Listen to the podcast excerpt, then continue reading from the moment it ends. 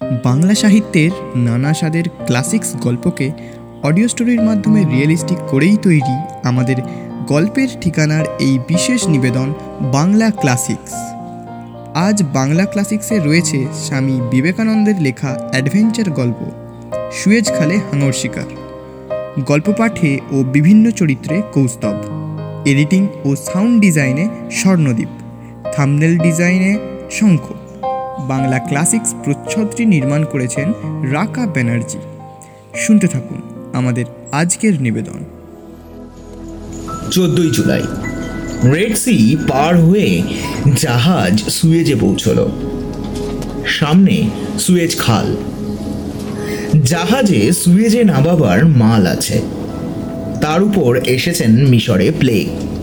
আর আমরা আনছি প্লেগ, সম্ভবত। কাজেই দোতরফা ছোঁয়াছুঁয়ির ভয়। এ ছুচ্ছাতের নেটার কাছে আমাদের দেশে ছুচ্ছাত কোথায় লাগে? মাল নামবে। কিন্তু সুয়েজের কুলি জাহাজ ছুতে পারবে না। জাহাজে খালাসি বেচারাদের আবোধ আর কি। তারাই কুলি হয়ে ক্রেনে করে মাল তুলে আলটপকা নিচে সুয়েজি নৌকায় ফেলছে। তারা নিয়ে ডাঙায় যাচ্ছে। কোম্পানির এজেন্ট ছোট লঞ্চে করে জাহাজের কাছে এসেছেন। ওঠবার হুকুম নেই। ক্যাপ্টেনের সঙ্গে জাহাজে নৌকায় কথা হচ্ছে। এ তো ভারতবর্ষ নয় যে গোড়া আদমি, প্লেগ আইন ফাইন সকলের পার। এখানে ইউরোপের আরম্ভ। স্বর্গে ইঁদুর বাহন প্লেগ পাছে ওঠে, তাই এত আয়োজন। প্লেগ বিষ প্রবেশ থেকে দশ দিনের মধ্যে ফুটে বেরোন, তাই দশ দিনের আটক। আমাদের কিন্তু দশ দিন হয়ে গিয়েছে, হারা কেটে গেছে। কিন্তু মিশরি আদমিকে ছুলেই আবার দশ দিন আটক। তাহলে নেপেলসেও লোক নামানো হবে না। মার্সাইতেও নয়। কাজেই যা কিছু কাজ হচ্ছে, সব আলগোছে। কাজেই ধীরে ধীরে মাল নামাতে সারা দিন লাগবে। রাত্রিতে জাহাজ অনায়াসেই খাল পার হতে পারে, যদি সামনে বিজলি আলো পায়। কিন্তু সে আলো পেতে গেলে সুয়েজের লোককে জাহাজ ছুতে হবে। ব্যাস, দশ দিন কোয়ারেন্টাইন কাজেই রাতেও যাওয়া হবে না। চব্বিশ ঘণ্টা এইখানে পড়ে থাকো, সুয়েজ বন্দরে। এটি বড় সুন্দর প্রাকৃতিক বন্দর। প্রায় তিন দিকে বালির ঢিপি আর পাহাড়। জলও খুব গভীর। জলে অসংখ্য মাছ আর হাঙর ভেসে ভেসে বেড়াচ্ছে। এই বন্দরে আর অস্ট্রেলিয়ার সিডনি বন্দরে যত হাঙর, এমন আর দুনিয়ার কোথাও নেই। বাগে পেলেই মানুষকে খেয়েছে। জলে নাবে কে সাপ আর হাঙরের ওপর মানুষেরও জাত ক্রোধ। মানুষও বাগে পেলে ওদের ছাড়ে না। সকালবেলা খাবার দাবার আগেই শোনা গেল যে জাহাজের পেছনে বড় বড় হাঙর ভেসে বেড়াচ্ছে।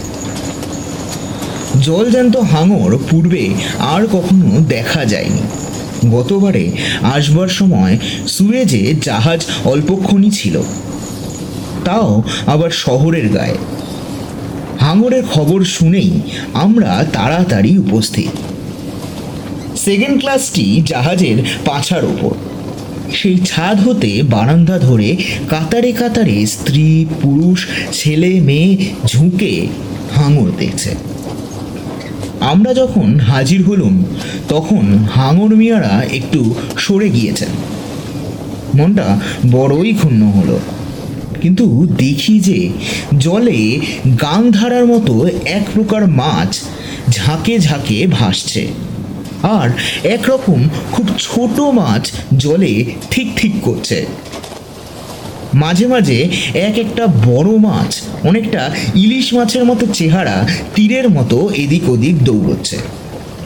মনে হলো বুঝিউনি হাঙুরের বাচ্চা। কিন্তু জিজ্ঞেস করে জানলুম তা নয়। ওর নাম বনিটো। পূর্বে ওর বিষয়ে পড়া ছিল বটে। এবং মালদ্বীপ হতে উনি শুটকি রূপে আমদানি হন ও হুড়ি চলে। তাও পড়া ছিল। ওর মাংস লাল ও বড় সুস্বাদু। তাও শোনা আছে। এখন ওর তেজ আর বেগ দেখে খুশি হওয়া গেল। অত বড় মাছটা তীরের মতো জলের ভিতর ছুটছে। আর সমুদ্রের কাচের মতো জলে তার প্রত্যেক অঙ্গভঙ্গি দেখা যাচ্ছে। বিশ মিনিট। আধ ঘণ্টা টাক। এই প্রকার বনিটোর ছুটোছুটি আর ছোট মাছের কিলিবিলি তো দেখা যাচ্ছে। আধ ঘণ্টা তিন কোয়ার্টার। ক্রমে তিতি বিরক্ত হয়ে আসছি। এমন সময় একজন বললে, ওই ওই! দশ বারো জন বলে উঠল, ওই আসছে ওই আসছে! চেয়ে দেখি দূরে একটা প্রকাণ্ড কালো বস্তু ভেসে আসছে। পাঁচ সাত ইঞ্চির জলের নিচে। ক্রমে বস্তুটি এগিয়ে আসতে লাগল। প্রকাণ্ড থ্যাবড়া মাথা দেখা দিলে। সে গদাই লস্করি চাল। বনিটোর শো শো তাতে নেই। তবে একবার ঘাড় ফেরালেই একটা মস্ত চক্কর হল। বিভীষণ মাছ। গভীর চালে চলে আসছে। আর আগে আগে দু একটা ছোট মাছ। আর কতকগুলো ছোট মাছ তার পিঠে, গায়ে, পেটে খেলে বেড়াচ্ছে। কোনো কোনোটা বা জেকে তার ঘাড়ে চড়ে বসেছে। ইনি শশাঙ্গপাঙ্গ হাঙর। যে মাছগুলি হাঙরের আগে আগে যাচ্ছে, তাদের নাম আরকাটি মাছ বা পাইলট ফিশ। তারা হাঙরকে শিকার দেখিয়ে দেয়। আর বোধহয় প্রসাদটা, আঁশটা পায়। কিন্তু হাঙরের সেই মুখ বেদানো দেখলে তারা যে বেশি সফল হয়, তা বোধ হয় নয়। যে মাছগুলি আশেপাশে ঘুরছে, পিঠে চড়ে বসছে, তারা হাঙর চোষক। তাদের বুকের কাছে প্রায় চার ইঞ্চি লম্বা ও দুই ইঞ্চি চওড়া চ্যাপটা গোলপানা একটা স্থান আছে। তার মাঝে যেমন ইংরেজি অনেক রবারের জুতোর তলায় লম্বা লম্বা জুলি কাটা কিরকিরে থাকে, তেমনি জুলি কাটা কাটা। সেই জায়গাটা ওই মাছ হাঙরের গায়ে দিয়ে চিপসে ধরে, তাই হাঙরের গায়ে পিঠে চড়ে চলছে দেখায়। এরা নাকি হাঙরের গায়ে পোকামাকড় খেয়ে বাঁচে। এই দুই প্রকার মাছ পরিবেষ্টিত না হয়ে হাঙর চলেন না। আর এদের নিজের সহায় পারিষদ জ্ঞানে কিছু বলেনও না। এই মাছ একটা ছোট হাতসুতোয় ধরা পড়ল। তার বুকে জুতোর তলা একটু চেপে দিয়ে পা তুলতেই সেটা পায়ের সঙ্গে চিপসে উঠতে লাগল। ওই রকম করে সে হাঙুরের গায়ে লেগে যায়। সেকেন্ড ক্লাসের লোকগুলির বড়ই উৎসাহ। তাদের মধ্যে একজন ফৌজি লোক। তার তো উৎসাহের সীমা নেই। কোথা থেকে জাহাজ খুঁজে একটা ভীষণ বড়শির জোগাড় করলে? সে কুয়োর ঘটি তোলার ঠাকুরদাদা। তাতে শেরখানেক মাংস আচ্ছা দড়ি দিয়ে জোর করে জড়িয়ে বাঁধলে। তাতে এক মোটা কাছি বাঁধা হলো। হাত চার বাদ দিয়ে একখানা মস্ত কাঠ ফাতনার জন্য লাগানো হলো। তারপর ফাতনা শুদ্ধ বড়শি ঝুপ করে জলে ফেলে দেওয়া হলো। জাহাজের নিচে একখানা পুলিশের নৌকা। আমরা আসা পর্যন্ত চৌকি দিচ্ছিল। পাছে ডাঙার সঙ্গে আমাদের কোনো রকম ছোঁয়াছুঁই হয়। সেই নৌকার উপর আবার দুজন দিব্যি ঘুমোচ্ছিল। আর যাত্রীদের যথেষ্ট ঘৃণার কারণ হচ্ছিল। এতক্ষণে তারা বড় বন্ধু হয়ে উঠল। হাঁকাহাকির চোটে আরব মিয়া চোখ মুছতে মুছতে উঠে দাঁড়ালেন। কি একটা হাঙ্গামা উপস্থিত বলে কোমর আটবার জোগাড় করছেন? এমন সময় বুঝতে পারলেন যে অত হাঁকাহাঁকি কেবল তাকে করিকাষ্ঠরূপ হাঙর ধরবার ফাতনাটিকে টোপ সহিত কিংসি দূরে সরিয়ে দেবার অনুরোধ ধ্বনি তখন তিনি নিঃশ্বাস ছেড়ে আকর্ণ, বিস্তার হাসি হেসে একটা বল্লির ডগায় করে ঠেলে ঠুলে ফাতনাটাকে তো দূরে ফেললেন। আর আমরা উদ্গ্রীব হয়ে পায়ের ডগায় দাঁড়িয়ে বারান্দায় ঝুঁকে, ওই আসে ওই আসে, শ্রী হাঙরের জন্য সচকিত নয়ং পশ্চাতি তব প্রস্থানং হয়ে রইলাম। এবং যার জন্যে মানুষ ওই প্রকার ধরফর করে, সে চিরকাল যা করে তাই হতে লাগল। অর্থাৎ সখী শ্যাম না এলো। কিন্তু সকল দুঃখেরই একটা পাড় আছে। তখন সহসা জাহাজ হতে প্রায় দুশো হাত দূরে বৃহৎ ভিস্তির মশকের আকার কি একটা ভেসে উঠল। সঙ্গে সঙ্গে, ওই হাঙর ওই হাঙর! রব। চুপ চুপ চুপ, ছেলের দল, হাঙর পালাবে। বলি ও হে সাদা টুপিগুলো একবার নামাও না। হাঙরটা যে ভরকে যাবে। ইত্যাকার আওয়াজ যখন কর্ণকুহরে প্রবেশ করছে, তাবৎ সেই হাঙর লবণ সমুদ্র জন্মা বর্ষি সংলগ্ন শোরের মাংসের তালটি উদারাগ্নিতে ভগ্নাশেষ করবার জন্য পাল ঘোরে নৌকার মতো শোঁ করে সামনে এসে পড়লেন। আর পাছা, এইবার হাঙরের মুখে টোপ ঠেকেছে। সে ভীমপুচ্ছ একটু হেলল। সোজা গতি চক্রাকারে পরিণত হলো। যা, হাঙর চলে গেল যে হে! আবার পুচ্ছ একটু বাঁকলো। আর সেই প্রকাণ্ড শরীর বর্ষিমুখ ঘুরে দাঁড়াল। আবার শো করে আসছে, ওই হাঁ করে বড়শি ধরে ধরে। আবার সেই পাপ লেজ নাড়ল। আবার হাঙর শরীর ঘুরিয়ে দূরে চলল। আবার ওই চক্র দিয়ে আসছে, আবার হাঁ করছে। ওই চোখটা মুখে নিয়েছে, এইবার। ওই ওই, চিতিয়ে পড়ল, হয়েছে, টোপ খেয়েছে, টান টান টান। চল্লিশ পঞ্চাশ জনের টান, প্রাণ পণের টান। কি জোর মাছের, কি ঝটাপট, কি হাঁ টান টান। জল থেকে এই উঠল, ওই যে জলে ঘুরছে, আবার চিদুচ্ছে টান টান। যা টোপ খুলে গেল। হাঙর পালালো। তাই তো হে, তোমাদের কি তাড়াতাড়ি বাপু? একটু সময় দিলে না টোপ খেতে? যেই জিতিয়েছে অমনি কি টানতে হয়? আর গত গতস্য সোচনা নাস্তি। হাঙর তো বড়শি ছাড়িয়ে চোঁচা দৌড়। আরকাটি মাছকে উপযুক্ত শিক্ষা দিলে কিনা তা খবর পাইনি। মোদ্দা হাঙর তো চোঁচা। আবার সেটা ছিল বাঘা। বাঘের মতো কালো কালো ডোরা কাটা। যা হোক, বাঘা বর্ষি সন্নিধ্য পরিত্যাগ করবার জন্য স আর কাটি রক্তচোষা অন্তর্দর্থে কিন্তু নেহাত হতাশ হওয়ার প্রয়োজন নেই। ওই যে পলায়মন বাঘার গা ঘেঁষে আরও একটা ধ্যাবড়ামুখও চলে আসছে। আহা, হাঙরদের ভাষা নেই। নইলে বাঘা নিশ্চিত পেটের খবর তাকে দিয়ে সাবধান করতো। নিশ্চিত বলতো, দেখো হে, সাবধান, ওখানে কিন্তু একটা নতুন জানোয়ার এসেছে, বড় সুস্বাদু সুগন্ধ মাংস তার। কিন্তু কি শক্ত হাড়? এতকাল হাঙরগিরি করছি, কত রকম জানোয়ার, জ্যান্ত, মরা, আধমরা, উদরস্থ করেছি, কত রকম হাড়গোড়, ইট পাথর, কাঠের টুকরো পেটে পুড়েছি কিন্তু এ হাড়ের কাছে আর সব মাখম হে, মাখম। এই দেখ না, আমার দাঁতের দশা, জলের দশা কি হয়েছে? বলে একবার সেই আটটি দেশ বিস্তৃত মুখ বেদান করে আগন্তুক হাঙরকে অবশ্যই দেখাতো।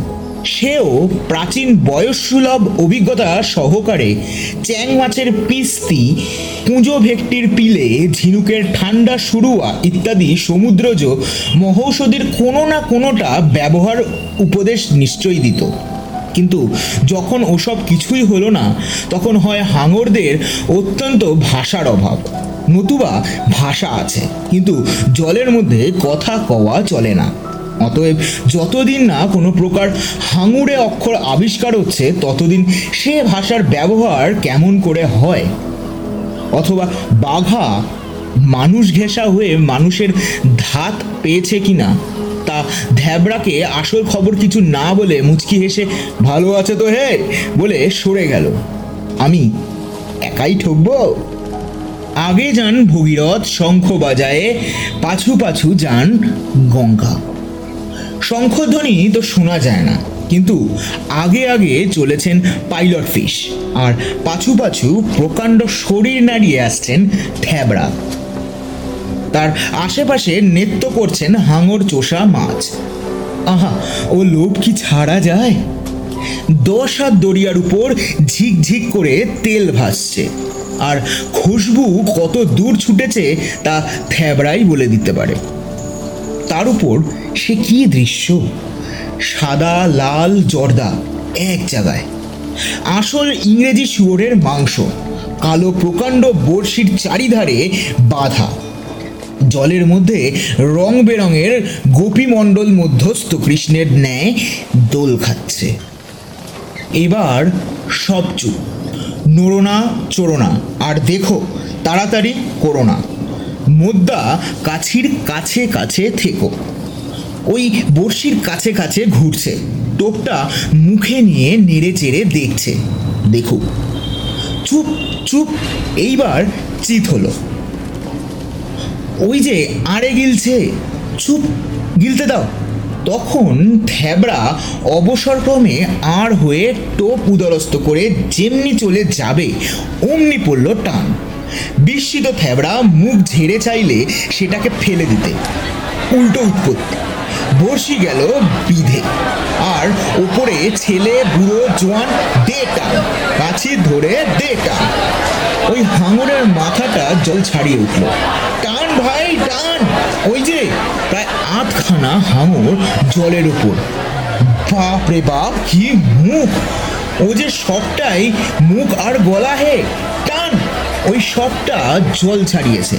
ওই যে বড়শিটা বিধছে, ঠোঁট এফোর ওফোর টান। থাম থাম। ও আরও পুলিশ মাঝি ওর লেজের দিকে একটা দড়ি বেঁধে দাও তো। নইলে যে এত বড় জানোয়ার টেলে তোলা দায়। সাবধান হও ভাই। ও লেজের ঝাপটায় ঘোড়ার ঠ্যাংও ভেঙে যায়। আবার টান। কি ভারী হে! ও মা! ও কি? তাই তো হে, হাঙরের পেটের নিচ দিয়ে ওটা কি ঝুলছে? ও যে নাড়ি ভুড়ি। নিজের ভারে নিজের নাড়ি ভুড়ি বেরুলো যে।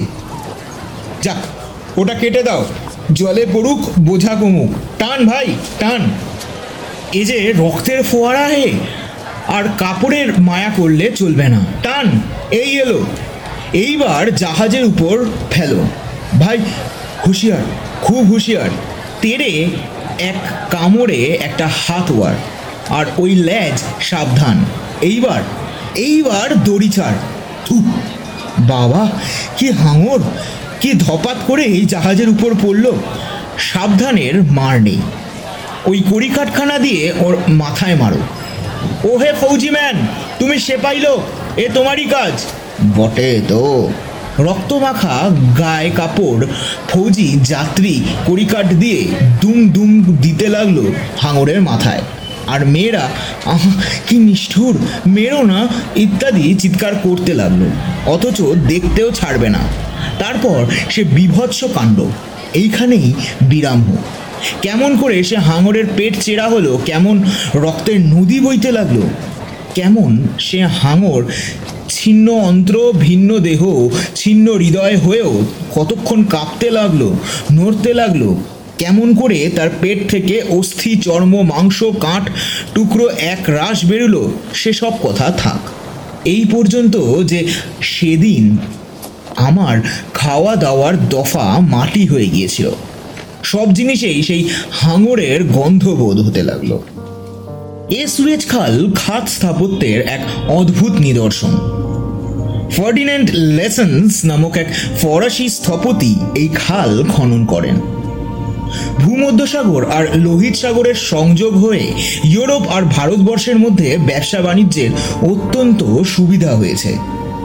মানবজাতির উন্নতির বর্তমান অবস্থার জন্য যতগুলো কারণ প্রাচীনকাল থেকে কাজ করছে, তার মধ্যে বোধহয় ভারতের বাণিজ্য সর্বপ্রধান। অনাদিকাল হতে উর্বরতায় আর বাণিজ্য শিল্পে ভারতের মতো দেশ কি আর আছে? দুনিয়ার যত সুতির কাপড়, তুলো, পাট নীল, লাক্ষ চাল হিরে, মতি ইত্যাদির ব্যবহার একশো বছর আগে পর্যন্ত ছিল। তা সমস্তই ভারতবর্ষ হতে যেত। তাছাড়া উৎকৃষ্ট রেশমি পশমিনা কিংবা খাপ ইত্যাদি এদেশের মতো কোথাও হতো না। আবার লবঙ্গ, এলাচ, মরিচ, জায়ফল জৈত্রী প্রভৃতি নানাবিধ মশলার স্থান ভারতবর্ষ। কাজেই অতি প্রাচীনকাল হতেই যে দেশ যখন সভ্য হতো, তখন ওই সকল জিনিসের জন্য ভারতের ওপরই নির্ভর হতো। এই বাণিজ্য দুটি প্রধান ধারায় চলতো। একটি ভাঙা পথে আফগানি ইরানি দেশ হয়ে আর একটি জলপথে রেড সি হয়ে। সিকান্দার শাহ ইরান বিজয়ের পর নিয়াকুটস নামক সেনাপতিকে জলপথে সিন্ধু নদের মুখ হয়ে সমুদ্র পার হয়ে লোহিত সমুদ্র দিয়ে রাস্তা দেখতে পাঠান। বার্লিন, ইরান, গ্রিস, রোম প্রভৃতি প্রাচীন দেশের ঐশ্বর্য যে কত পরিমাণে ভারতের বাণিজ্যের উপর নির্ভর করত তা অনেকে জানেন না। রোম ধ্বংসের পর মুসলমানি বাগদাদ ও ইটালির ভেনিস ও জেনোয়া ভারতের বাণিজ্যের প্রধান পাশ্চাত্য কেন্দ্র হয়েছিল, যখন তুর্কেরা রোম সাম্রাজ্য দখল করে ইতালীয়দের ভারত বাণিজ্যের রাস্তা বন্ধ করে দিলে, তখন জেনোয়া নিবাসী কলম্বাস, অর্থাৎ ক্রিস্টোফার কলম্বাস, অ্যাটলান্টিক পার হয়ে ভারতে আসবার নতুন রাস্তা বার করবার চেষ্টা করেন ফল, আমেরিকা মহাদ্বীপের আবিষ্কার। আমেরিকায় পৌঁছেও কলম্বাসের ভ্রম যায়নি যে এ ভারতবর্ষ নয়। সেই জন্যই আমেরিকার আদিম নিবাসীরা এখনও ইন্ডিয়ান নামে অভিহিত। বেদে সিন্ধুদের সিন্ধু, ইন্দু দুই নামেই পাওয়া যায়। ইরানিরা তাকে হিন্দু, গ্রিকরা ইন্ডুস করে তুললে তাই থেকে ইন্ডিয়া ইন্ডিয়ান মুসলমানি ধর্মের অভ্যুদয়ে হিন্দু দাঁড়াল কালো, অর্থাৎ খারাপ যেমন এখন নেটিভ এদিকে পর্তুগিজরা ভারতের নতুন পথ আফ্রিকা আবিষ্কার করলে। ভারতের লক্ষ্মী পর্তুগালের উপর সদয় হলেন। পরে ফরাসি ওলন্দাজ দিনামার ইংরেজ। ইংরেজের ঘরে ভারতের বাণিজ্য, রাজত্ব সমস্তই। তাই ইংরেজ এখন সকলের উপর বড় জাত। তবে এখন আমেরিকা প্রভৃতি দেশে ভারতের জিনিসপত্র অনেক স্থলে ভারত অপেক্ষাও উত্তম উৎপন্ন হচ্ছে। তাই ভারতের আর তত কদর নেই। এ কথা ইউরোপীয়রা স্বীকার করতে চায় না। ভারত নেটিভ পূর্ণ। ভারত যে তাদের ধন, সভ্যতার প্রধান সহায় ও সম্বল, সে কথা মানতে চায় না, বুঝতেও চায় না। আমরাও বোঝাতে কি ছাড়বো? ভেবে দেখো কথাটা কি। ওই যারা চাষা ভূষা তাঁতি, জেলে ভারতের নগণ্য মনুষ্য, বিজাতি বিজিত, স্বজাতি নিন্দিত ছোট জাত তারাই আবহমান কালে নীরবে কাজ করে যাচ্ছে। তাদের পরিশ্রম ফলও তারা পাচ্ছে না। কিন্তু ধীরে ধীরে প্রাকৃতিক নিয়মে দুনিয়াময় কত পরিবর্তন হয়ে যাচ্ছে। দেশ, সভ্যতা, প্রাধান্য ওলট পালট হয়ে যাচ্ছে। হে ভারতের শ্রমজীবী, তোমরা নীরব অনবরত। নিন্দিত পরিশ্রমের ফলস্বরূপ Berlin, Iran, Alexandria, Greece, Rome, Venice, Genoa, Baghdad Samarkand Spain, Portugal, ফরাসি দিনেমার ওলন্দাজ ও ইংরেজের ক্রমান্বয়ে আধিপত্য ও ঐশ্বর্য। আর তুমি? কে ভাবে এ কথা? স্বামীজি। তোমাদের পিতৃপুরুষ দুখানা দর্শন লিখেছেন, দশখানা কাব্য বানিয়েছেন। দশটা মন্দির করেছেন। তোমাদের ডাকের চোটে গগন ফাটছে। আর যাদের রুধিরস্রাবে মনুষ্য জাতির যা কিছু উন্নতি, তাদের গুণগান কে করে? লোকজয়ী ধর্মবীর, রণবীর, কাব্যবীর সকলের চোখের উপর সকলের পূজ্য। কিন্তু কেউ যেখানে দেখা দেন না, কেউ যেখানে একটা বাহবা দেয় না, যেখানে সকলে ঘৃণা করে, যেখানে বাস করে অপার সহিষ্ণুতা, অনন্ত প্রীতি ও নির্ভীক কার্যকারিতা, আমাদের গরিবেরা ঘর দুয়ারে দিনরাত যে মুখ বুঝে কর্তব্য করে যাচ্ছে, তাতে কি বীরত্ব নেই? বড় কাজ হাতে এলে অনেকেই বীর হয়। দশ হাজার লোকের বাহুয়ার সামনে কাপুরুষও অক্লেশে প্রাণ দেয়। ঘোর স্বার্থপরও নিষ্কাম হয়। কিন্তু অতি ক্ষুদ্র কার্যে সকলের অজান্তেও যিনি সেই নিঃস্বার্থতা, কর্তব্যপরায়ণতা দেখান, তিনিই ধন্য। সে তোমরা ভারতের চিরপদদরিত শ্রমজীবী। তোমাদের প্রণাম করি। এ সুয়েজ খালও অতি প্রাচীন জিনিস। প্রাচীন মিশরের ফেরাও বাদশাদের সময় কতকগুলি লবণাম্বু জলাখাতের দ্বারা সংযুক্ত করে উভয় সমুদ্রস্পর্শী এক খাত তৈয়ার করা হয়। মিশরে রোম রাজ্যের শাসনকালেও মধ্যে মধ্যে ওই খাত মুক্ত রাখবার চেষ্টা হয়। পরে মুসলমান সেনাপতি অমরু মিশর বিজয় করে ওই খাতের বালুকা উদ্ধার ও অঙ্গ প্রত্যঙ্গ বদলে এক প্রকার নতুন করে তোলেন। তারপরে বড় কেউ কিছু করেননি। তুরস্ক সুলতানের প্রতিনিধি মিশর খেদেব ইসমাইল ফরাসিদের পরামর্শে অধিকাংশ ফরাসি অর্থে এই খাত খনন করান। এ খালের মুশকিল হচ্ছে যে মরুভূমির মধ্যে দিয়ে যাওয়ার দরুন পুনঃ পুনঃ বালিতে ভরে যায়। এই খাতের মধ্যে বড় বাণিজ্য জাহাজ একখানি একবারে যেতে পারে। শুনেছি যে অতি বৃহৎ রণতরী বা বাণিজ্য জাহাজ একেবারেই যেতে পারে না। এখন একখানি জাহাজ যাচ্ছে আর একখানি আসছে। এ দুয়ের মধ্যে সংঘাত উপস্থিত হতে পারে। এই জন্য সমস্ত খালটি কতগুলি ভাগে বিভক্ত করা হয়েছে এবং প্রত্যেক ভাগে দুই মুখে কতকটা স্থান এমনভাবে প্রশস্ত করে দেওয়া আছে যাতে দুই তিনখানি জাহাজ একত্রে থাকতে পারে। ভূমধ্য সাগর মুখে প্রধান অফিস আর প্রত্যেক বিভাগেই রেল স্টেশনের মতো স্টেশন। সেই প্রধান অফিসে জাহাজটি খালে প্রবেশ করবা মাত্রই ক্রমাগত তারে খবর যেতে থাকে। কখানি আসছে, কখানি যাচ্ছে এবং প্রতি মুহূর্তে তারা কে কোথায়, তার খবর যাচ্ছে এবং একটি বড় নকশার উপর চিহ্নিত হচ্ছে। একখানির সামনে যদি আর একখানি আসে, এজন্য এক স্টেশনের হুকুম না পেলে এক স্টেশন পর্যন্ত জাহাজ যেতে পারে না। এই সুয়েজ খাল ফরাসিদের হাতে। যদিও খাল কোম্পানির অধিকাংশ শেয়ার এখন ইংরেজদের, তথাপি সমস্ত কার্য ফরাসিরা করে। এটা রাজনৈতিক মীমাংসা।